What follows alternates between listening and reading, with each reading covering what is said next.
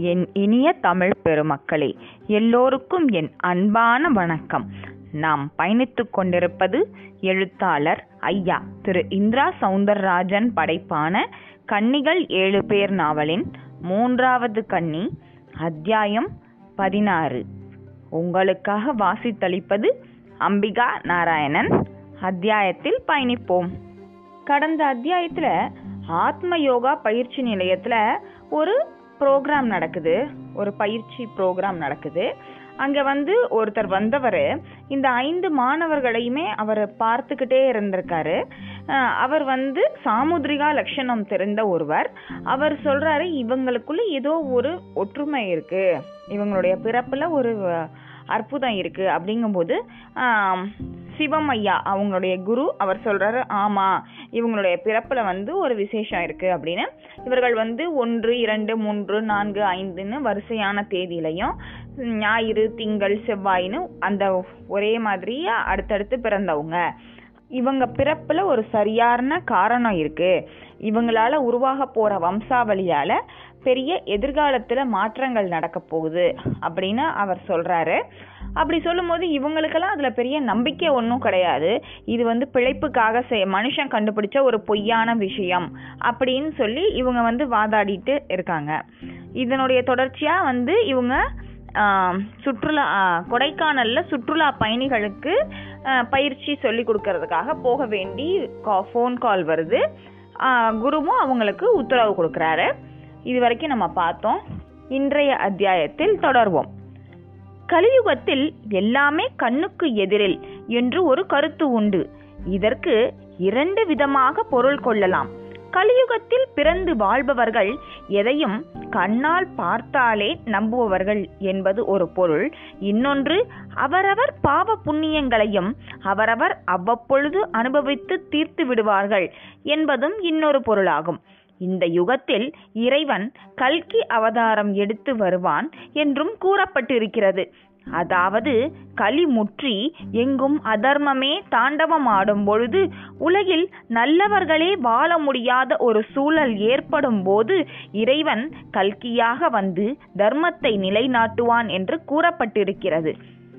ஒரு உடல் குழந்தையாக பிறந்து பின் வளர்ந்து மெல்ல முதுமைக்கு ஆட்பட்டு அனைத்து சக்தியையும் இழந்து நலிந்து பின் மண்ணாகி விடுவதைப் போன்றதுதான் கலியுகமும். தோன்றிய இந்த யுகம் முடிய வேண்டுமானால் அநீதி அதிகரிக்க வேண்டும். அப்பொழுதுதான் பாவம் பெருகும். பாவம் என்பது நெருப்பு. அது மெல்ல அதிகரித்து மொத்த உலகத்தையே சுட்டெரிக்கும் அளவு போகும்போது களி அழியும். எங்கும் துளி கூட தர்மம் இல்லாத ஒரு நிலை தோன்றும். தப்பித்தவறி யாராவது தர்மப்படி நடக்க முயன்றால் அவர் தாங்க முடியாத துன்பத்திற்கு உள்ளாவார். இதெல்லாம் கலியின் கொடுமைகள். கலிக்கான இலக்கணம் இப்படித்தான் சொல்லப்பட்டிருக்கிறது. ஆனால் இப்படி ஒரு நிலை அவ்வளவு சுலபத்தில் தோன்றிவிடாது. கலியின் பிற்பகுதியில் இவ்வாறு நிகழும் என்று கூறப்பட்டிருக்கிறது. முற்பகுதி இம்மட்டில் வேறு விதமானது. இதன் பிற்பகுதியில் இறைவன் மனித உருவில் உருவாவான் என்பதுதான் இதன் சிறப்பு. இந்த இறை மனிதர்கள் பூமியில் மனிதர்களை வழி நடத்துவார்கள். இவர்களை பின்தொடர்கிறவர்கள் மெல்ல கலியின் மாயையிலிருந்து விலகிவிடுவார்கள் ஆனால் இவர்களை கேள்வி கேட்பவர்கள் புத்தியை பெரிதாக கருதுகின்றவர்கள் திரும்ப திரும்ப பிறப்பார்கள். அப்படி பிறக்கும் பொழுது கலியும் நிறையவே மாறியிருக்கும். மாறிய அதன் படியில் அகப்பட்டு கதறுவார்கள்.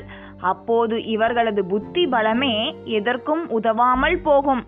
அதே சமயம் இறை நம்பிக்கையோடு இறை மனிதர்கள் வழிகாட்டுதலோடு நடப்பவர்கள் மெல்ல இந்த மாயா இன்பத் துன்பங்களிலிருந்து விடுதலை பெற்று விடுவார்கள். கலியுகத்தில் அறிவின் ஒளியோடு ஆயிரம் கண்டுபிடிப்புகள் கண்டுபிடிக்கப்படும். அதே சமயம் அதே அறிவால் துளி கூட கண்டறிய முடியாதபடியும் சம்பவங்கள் நடக்கும். அந்த சம்பவங்களை குழப்பமான ஒன்றாகவும் தற்செயலான ஒன்றாகவும் கருதி ஒதுக்குவதை தவிர வேறு வழியும் இருக்காது. ஆனால் நம்பிக்கை அடிப்படையில் இந்த விஷயங்களை அணுகினால் மெல்ல அது நமக்குள் விளங்குவதை உணரலாம். புதிய வீட்டிற்குள் வந்த குருக்களுக்கும் சாஸ்திரிகளுக்கும் அதிர்ச்சி காத்திருந்தது.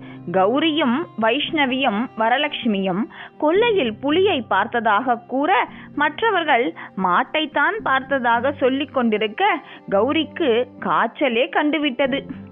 அப்பா எங்களை நம்புங்கப்பா. நன்ன வாயை திறந்துண்டு அது படுத்துண்டு இருந்தது இரண்டு கண்ணால பார்த்தோம். ஆனா இவன் நம்ப மாட்டேங்கிறா. கௌரி கண்களை கசக்கிக் கொண்டே சொன்னாள். வைஷ்ணவி அதை ஆமோதித்தாள். சாஸ்திரிகள் பதிலுக்கு எதுவும் சொல்லாமல் பின்பக்கம் சென்று கொல்லையை பார்த்தார். மாடுதான் நின்று கொண்டிருந்தது. குருக்களுக்கு ஒன்றும் புரியவில்லை. மாமா என்ன இது? என்னென்னமோ சொல்றாளே. பொறு பதட்டப்படாதே. என்னென்னு யோசிப்போம். ஒருவேளை கௌரி பார்க்கும்போது அங்கே புலி இருந்து இவர் போய் பார்க்கும்போது கிளம்பி போயிருந்திருக்குமோ? அப்படியும் இருக்கலாம். இல்ல பிரம்மையாகவும் இருக்கலாம். சாஸ்திரிகள் தன் கருத்தை சொல்லும் போதே வீலென்று ஒரு அலறல் உள்ளிருந்து தலை தெறிக்க ஓடி வந்து கூடத்தில் நின்றபடி இருக்கும் குருக்கள் மீது மோதி பெருமூச்சு விட்டாள் ரம்யா. மூத்தவள் அம்மாடி என்னாச்சு? அப்பா என்னம்மா? உள்ள அடுக்கலைக்குள்ள அடுக்கலைக்குள்ள என்ன? அடுக்கலைக்குள்ள பாம்புப்பா? பாம்பா? குருக்கள் திடுக்கிட ஒரு அரிசி மூட்டையோடு உள்ளே நுழைந்து கொண்டிருந்தான் கந்தன். நாட்டாமை அரிசியை அனுப்பிவிட்டிருந்தார். எல்லோரும் மிரண்டு போய் நிற்பதை பார்த்து விஷயத்தை அறிந்தவன் அங்கே ஒரு மூலையில் கிடந்த கம்பை கையில் எடுத்துக்கொண்டு அடுக்கலைக்குள் நுழைந்தான். சுற்றி சுற்றி பார்த்தான். ஒரு இடத்தில் பச்சையாக நீளமாக ஏதோ ஒன்று தெரிந்தது. அதன் மேல் ஒரே போடு. அது இரண்டு துண்டாகியது. அதன் பின் அருகே சென்று பார்க்கவும் தான் அது புடலங்காய் என்பதே புலனாகியது. அவனுக்கு சிரிப்பு வந்துவிட்டது. அந்த புடலங்காயை கையில் பிடித்துக்கொண்டு வெளியில் வந்தான். பார்ப்பவர்களும் காதை பொத்திக்கொண்டு கண்களை மூடிக்கொள்ள குருக்கள் மட்டும் சற்று தைரியமாக பார்த்துவிட்டு "ஹு, புடலங்காய் என்றார். கந்தன் முகத்திலும் கேலிச்சிரிப்பு சாஸ்திரிகளும் அப்பாடா என்று பெருமூச்சு விட்டார். என்னம்மா புடலங்காய போய் பாம்புன்னுட்டியே என்று அழுத்து கொண்டார் குருக்கள். புடலங்காயா? பாரு கிட்ட போய் பாரு. அந்த காய நம்ம வாங்கி வைக்கலையே எப்படி வந்தது? நாட்டாமையம்மா கொண்டு வந்திருப்பாங்க. இல்லப்பா நீ வேணா கேட்டு பாரு என்று சாதித்தாள் ரம்யா. சரிதான் ஒருத்தி புலிங்கிறா நீ பாம்புங்கிற அடுத்து இன்னும் என்னென்ன சொல்ல போறீங்கள்னே தெரியல. குருக்களுக்கு தலையை சுற்றியது சாஸ்திரிகளிடமோ தீவிர சிந்தனை. மாமா என்ன யோசிக்கிறேன் ஏன் இப்படியெல்லாம் நடக்குதுன்னு தான் இப்போ என்ன பெருசாக நடந்துடுத்து இது வரையில் இல்லை. எனக்கு என்னவோ இனி நடக்கலாம்னு தோன்றது. பயமுறுத்தாதேல் இந்த கிராமத்துக்கு வந்து முழுசா ரெண்டு நாள் ஆகல. இன்னும் எவ்வளவோ காரியங்கள் பண்ண வேண்டியிருக்கு. தைரியமா இரு. எதுவா இருந்தாலும் உனக்கும் உன் பொண்களுக்கும் எதுவும் ஆயிடாது. ஏன்னா அவ அந்த அம்பாளோட அம்சங்கள். நீ அந்த அம்பாள் அம்சங்களை பூமிக்கு தருவிச்சவன். போரும் மாமா. அவ அம்பாள் அம்சமாகவும் இருக்க வேண்டாம். நானும் சாதாரணமா இருந்துட்டு போறேன். இவாளுக்கெல்லாம் கல்யாணம் ஆகி நன்னா இருந்தா அது போதும். அப்பப்ப இப்படி சராசரி புத்தி உன்னுள்ள தலையெடுக்குமே சரி போய் சுவாமி படங்களை மாட்டி பூஜை அறைக்கு தயார் பண்ணு. நான் போய் நாட்டாமைய பார்த்துட்டு வந்துடுறேன். சாஸ்திரிகள் கிளம்பும்போது ஒரு டம்ளர் நிறைய பசும்பாலை கறந்து காய்ச்சி கல்கண்டு போட்டு ஆற்றி எடுத்து வந்து நீட்டினாள் இந்திராணி. அவருக்கு வெறும் வயிறு. வாங்கி கடகடவென்று குடித்து முடித்தார். மதியம் தேங்காய் துவையல் சுண்டவடாம் அப்பளம் பாகற்காய் கறி வேப்பம்பூ ரசம் மோர். போருமோ இல்லையோ? ஆஹா அமிர்தமான மெனு இது. அப்படியே பண்ணிடு. எனக்கு நல்ல பசி. போயிட்டு வந்துடுறேன். என்று சாஸ்திரிகளும் புறப்பட்டார். கந்தனும் அவரோடு சேர்ந்து நடக்க ஆரம்பித்தான். ஒரு பாடிகார்டு போல சென்றான். நாட்டாமை வீட்டு முன் முதலில் விஸ்வநாதனின் வன இலாக்கா ஜீப்பும் பின்னாலேயே மகேஸ்வரனின் மோட்டார் பைக்கும் வந்திருந்தன. வந்தவர்கள் சிலை கிடைத்து விட்டதா? என்கிற கேள்வியில்தான் பிரதானமாக நின்றார்கள். இல்லைங்க. மண் சிலைய ஒருத்தன் கொண்டுகிட்டு வந்து போட்டுட்டு ஓடிட்டான். அவன் ஏன் அப்படி செஞ்சான்? அவன் யாரு? எதுவும் தெரியல. நீங்க பேசுறத பார்த்தா சிலை திருடன் உள்ளூர்லயே இருக்கிற மாதிரி தெரியறதே. அதுல எனக்கு சந்தேகம் இல்ல. திருடனுக்கும் ஒரு சந்தர்ப்பம் கொடுத்து பார்த்தோம். ஆனா அவன் வலிக்கு வரல. இனி என்ன பண்றதுன்னு ஊரை கூட்டி தான் பேசி ஒரு முடிவுக்கு வரணும். நீங்க வேற எதுக்கெடுத்தாலும் ஊரை ஊரை கூட்டிக்கிட்டு. சில விஷயங்களை காதும் காதும் வச்ச மாதிரி தான் செய்யணும். என்னங்க சொல்றீங்க? உங்களுக்கு யார் மேல சந்தேகம்னு சொல்லுங்க. அவங்கள எப்படி கண்காணிக்கணுமோ அப்படி நான் கண்காணிச்சு உண்மைய வரவழைக்கிறேன். மகேஸ்வரனின் கருத்தை கேட்ட நாட்டாமைக்கு கோபம்தான் பொத்து கொண்டு வந்தது. ஐயா என்ன பேசுறீங்க? எங்க ஊர்ல யாருக்கும் திருட்டு புத்தி கிடையாது. ஊர்க்காரங்க யாரும் நிச்சயமா இப்படி நடந்துக்கிட்டு இருக்க மாட்டாங்க. நீங்க சொன்னீங்களே ஒரு மாந்திரிகன். அவன் உங்க பிடியிலிருந்து தப்பிட்டான்னு சொன்னீங்கல்ல? ஆமா அது அவன் வேலையாத்தான் இருக்கணும். சரி அவன் வேலையாவே இருக்கட்டும். அவன் இங்க ஒளிஞ்சிருக்கான்னா அதுக்கு யாராவது இடம் கொடுத்துருக்கணும் இல்லையா?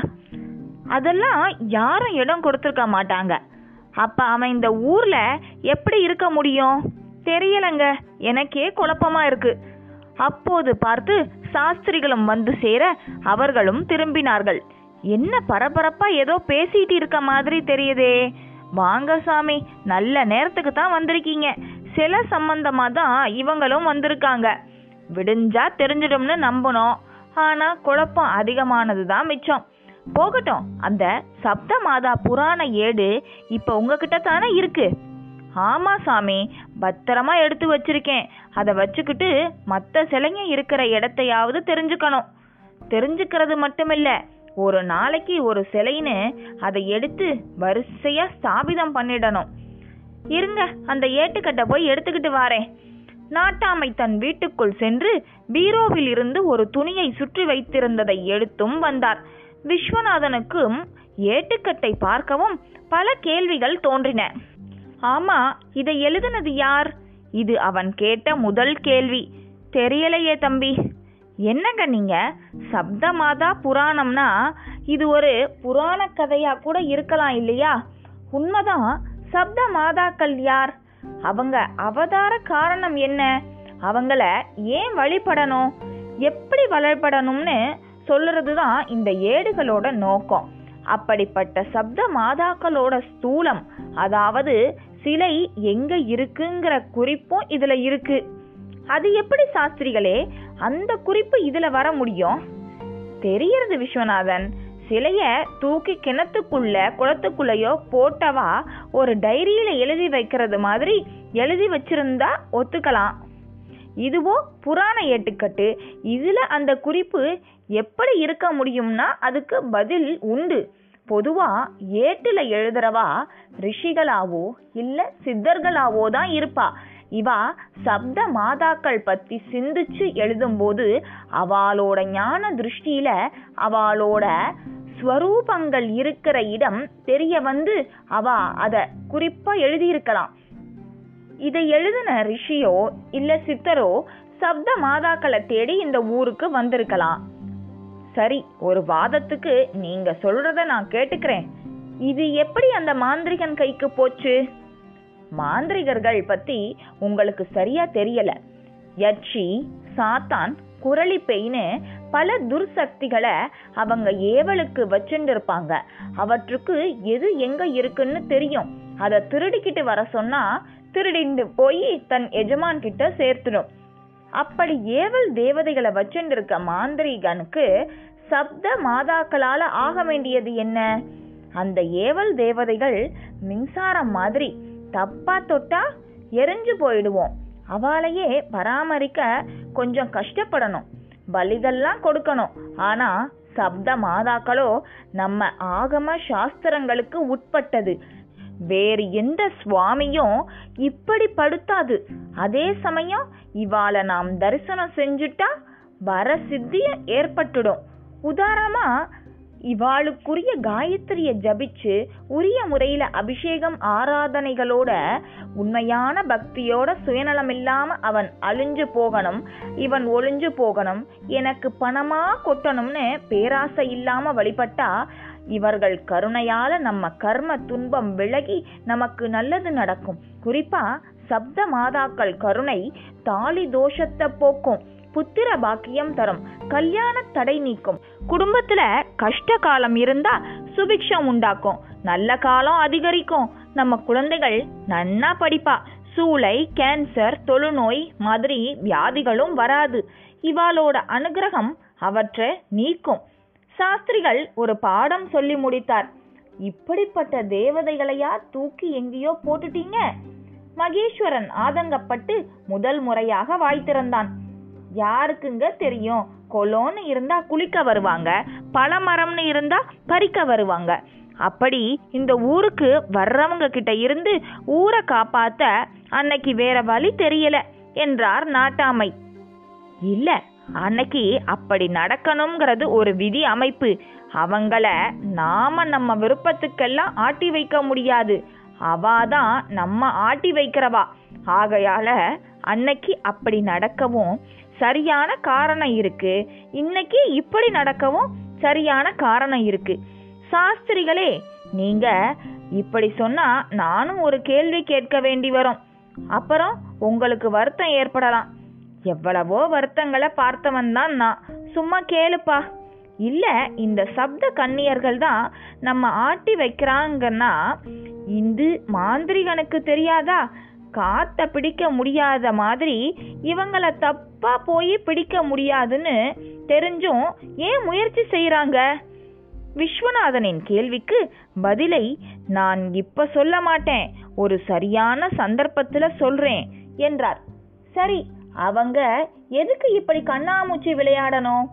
இதுக்கு சரியான பதில் இருக்கு. பிறகு சொல்றேன். இப்ப இந்த ஏட்ட படிச்சு ஏழு சிலையையும் எங்க இருக்குன்னு பாத்துடுவோமா கேள்வியோடு ஏட்டுக்கட்டை கண்களில் ஒற்றிக்கொண்டு பிரித்தார். ஒவ்வொரு ஏடாக தள்ளிக்கொண்டே போனார். அவர்களும் எட்டி பார்த்தனர். பிள்ளையார் எறும்புகள் வரிசையாக படுத்து தூங்குவது போல எழுத்துகள். ஒரு வார்த்தை புரிந்தால் ஒரு வார்த்தை புரியவில்லை. ஆனால் சாஸ்திரிகள் படித்து முடித்தார்.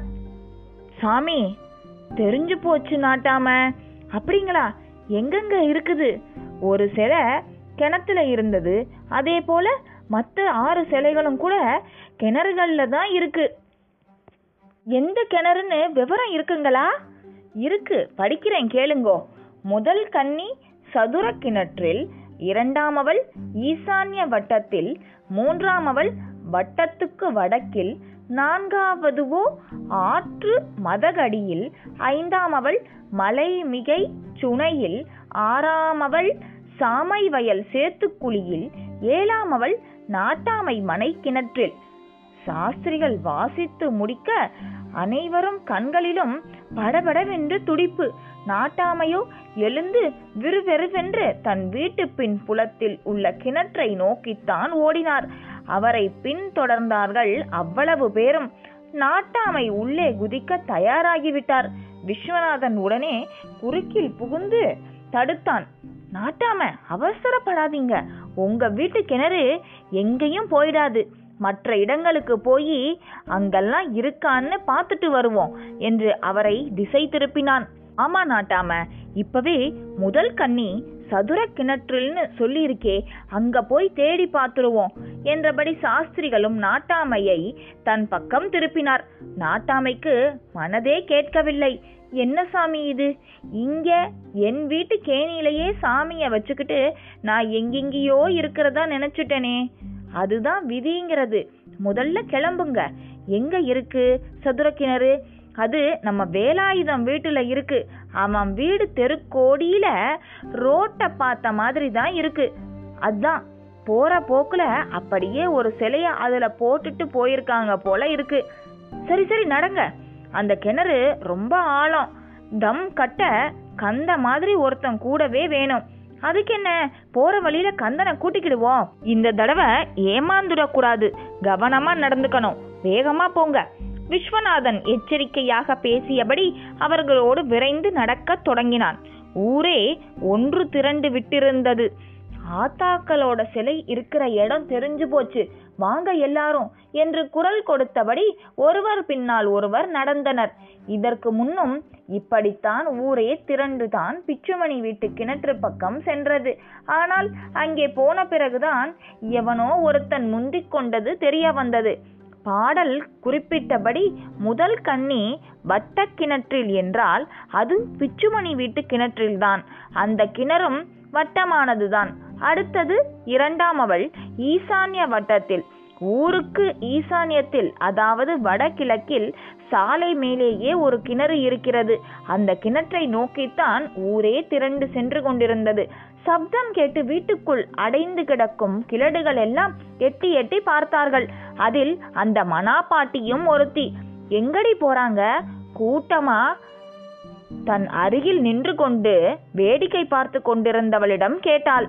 சாமி சிலைங்கெல்லாம் கிணத்துல இருக்குதுல்ல அதை எடுக்கத்தான். அடக்கரகமே அதான் எவனோ ஒருத்தன் முந்திக்கிட்டு கொண்டுட்டு போயிட்டான்ல இன்னும் என்ன? அது அது ஒரு சாமி சிலை தானே. இன்னும் ஆறு சாமிங்க பாக்கி இருக்குல்ல. போச்சுடா. அதுங்களும் இருக்குதோ இல்லையோ? அவனே எங்கேயும் தூக்கிட்டு போயிட்டானோ என்னவோ? மனாப்பாட்டியின் எதிர்மறையான பேச்சை கேட்டு அந்த பெண் அவளை ஒரு முறை முறைத்தாள். என்னாடி பார்க்குற பார்க்காம போய் வாய கழுவு. சாமிங்க கிடைச்சு கோயிலும் கட்டுனா நம்ம ஊருக்கு தான் நல்லது. யாருக்கோ இல்லை. அப்ப எதுக்குடி அந்த நாளையில கட்டியிருந்த கோயிலை இடிச்சிட்டு இருந்த சாமிங்களையும் தூக்கி கிணத்துலையும் குளத்துலையும் போட்டாங்க? உன்னைய போல நாலு பேர் இருந்து எகனைக்கு மொகனையா ஏதாவது சொல்லியிருப்பாங்க. தூக்கி போட்டுட்டாங்க. இப்ப அந்த தப்பை சரி செய்யத்தான் போய்கிட்டு இருக்காங்க. அவள் நன்றாகத்தான் வாயாடினாள். ஆனால் கிழவி முகம்தான் கோணிக்கொண்டது. இதனுடன் இந்த அத்தியாயம் நிறைவடைகிறது. தேடி போன கிணறுகள் எல்லாம் அம்பாளோட சிலாரூபம் கிடைச்சிச்சான்னு வரும் அத்தியாயங்கள்ல தெரிஞ்சுக்குவோம். நன்றி வணக்கம்.